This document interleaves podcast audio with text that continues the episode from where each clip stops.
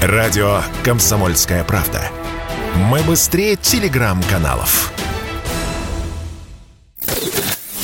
По большому счету. По большому счету. Здравствуйте, вы слушаете программу «По большому счету». В ней мы обсуждаем самые актуальные экономические темы России и Беларуси, нашего союзного государства. 12 апреля – День космонавтики и космическая отрасль – один из локомотивов, что продвигает вперед экономику, так как она требует создания новых материалов, приборов, программного обеспечения. Об этом заявил буквально недавно заместитель руководителя агентства по космическим исследованиям Национальной академии наук Беларуси Петр Витязь. Космос – это вопрос государственной важности. И именно в День космонавтики президент Президент России Владимир Путин и президент Республики Беларусь Александр Лукашенко находятся на космодроме «Восточный». Так как же непосредственно космическая отрасль поможет экономике союзного государства? Сегодня об этом.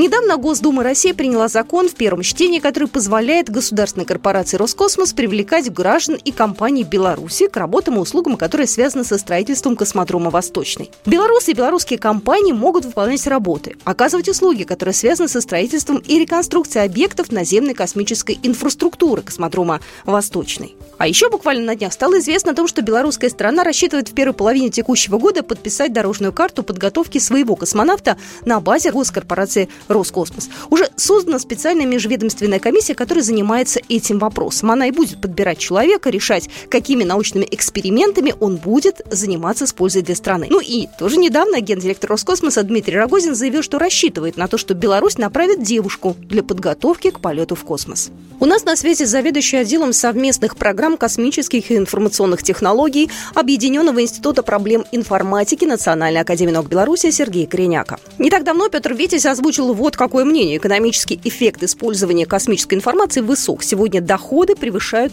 расходы более чем на 20 миллионов долларов. Вообще, по вашему мнению, космос – это дорогое дело сейчас? Да, космос – дорогое дело, учитывая то, что оно требует значительных вложений в разработку создаваемой научно-технической продукции, адаптацию этой научно-технической продукции под соответствующие пусковые услуги. Ну и если речь идет о научно-технической продукции, которая запускается в космос, то, естественно, требуются еще затраты на пусковые услуги. Кроме всего прочего, внедрение э, этой научно-технической продукции э, в различных отраслях народного хозяйства, оно тоже требует определенных затрат. Но надо иметь в виду и другое, что эти затраты, они окупаются с учетом того, что то, что можно получить из космоса, не получишь никаким другим путем. И эти затраты, э, без этих затрат и без этой информации, которая получается благодаря космическим технологиям на сегодняшний день, уже общество жить не может. Как проще, объединяться или вести космическую разработку в одиночку? Вот мы с белорусами, это выгодный такой проект? Ну, я должен сказать, в любом случае, э, объединение и э, научно-техническая кооперация в рамках единого технологического научно-технического пространства – это достояние нашего общества, нашего союзного государства. Вот почему? Потому что э, именно в рамках этой кооперации удается использовать э, те научно-технические заделы, которые были получены как россиянами, так и белорусами.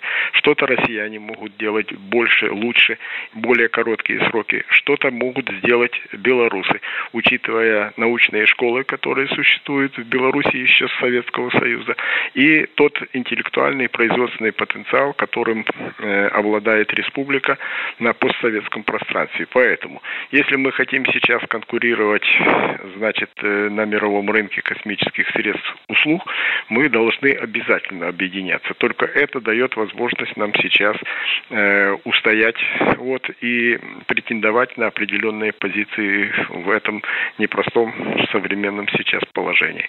В частности, союзные программы являются яркой демонстрацией того, что как можно кооперировать э, наши усилия, наш интеллектуальный производственный потенциал для достижения э, тех целей, которые намечены для развития ракетно ракетно-космической отрасли как в России, так и в Беларуси.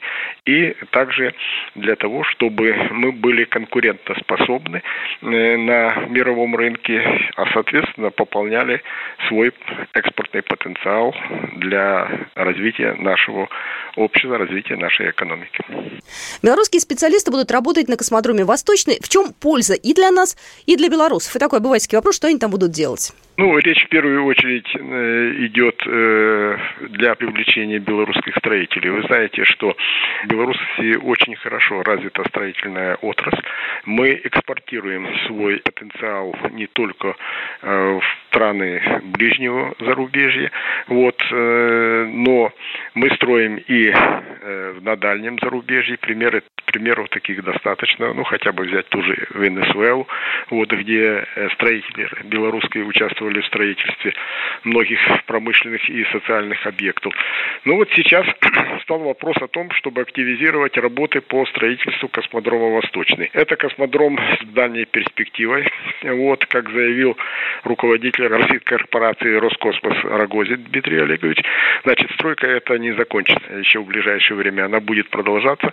Значит, и там будут строиться, построена первая очередь, будет строиться вторая, третья и так дальше. Будет строиться социальная инфраструктура города Циолковский, в структуре которого расположен этот э, космодром. Ну и, естественно, не хватает рабочей, квалифицированной рабочей силы. Белорусы обладают такими возможностями, тем более это выгодный контракт, выгодный заказ, это привлечение зарубежных инвестиций в нашу строительную отрасль. Поэтому наш президент принял правильное решение дать возможность белорусским строителям поработать на столь важном стратегическом объекте Российской Федерации и в то же время заработать э, деньги для экономики нашей страны. Поэтому это в первую очередь будет именно направлено на выполнение строительно-монтажных работ, которые будут проводиться на этом стратегическом объекте Российской Федерации. Скажите, пожалуйста, на фоне санкций, ограничений, э, насколько пострадала космическая отрасль? Ну, я должен сказать, что любые ограничения в жизни, они всегда болезненны. Они не дают возможность получить те технологии, те э, продукты, те изделия, которые созданы профессиональными, профильными э, организациями зарубежными для развития, допустим, наших отраслей, в том числе космической отрасли. Мы имеем возможность использовать некоторые материалы, некоторые комплектующие изделия, которые производятся на Западе для создания соответствующих приборов и изделий для ракетно-космической отрасли.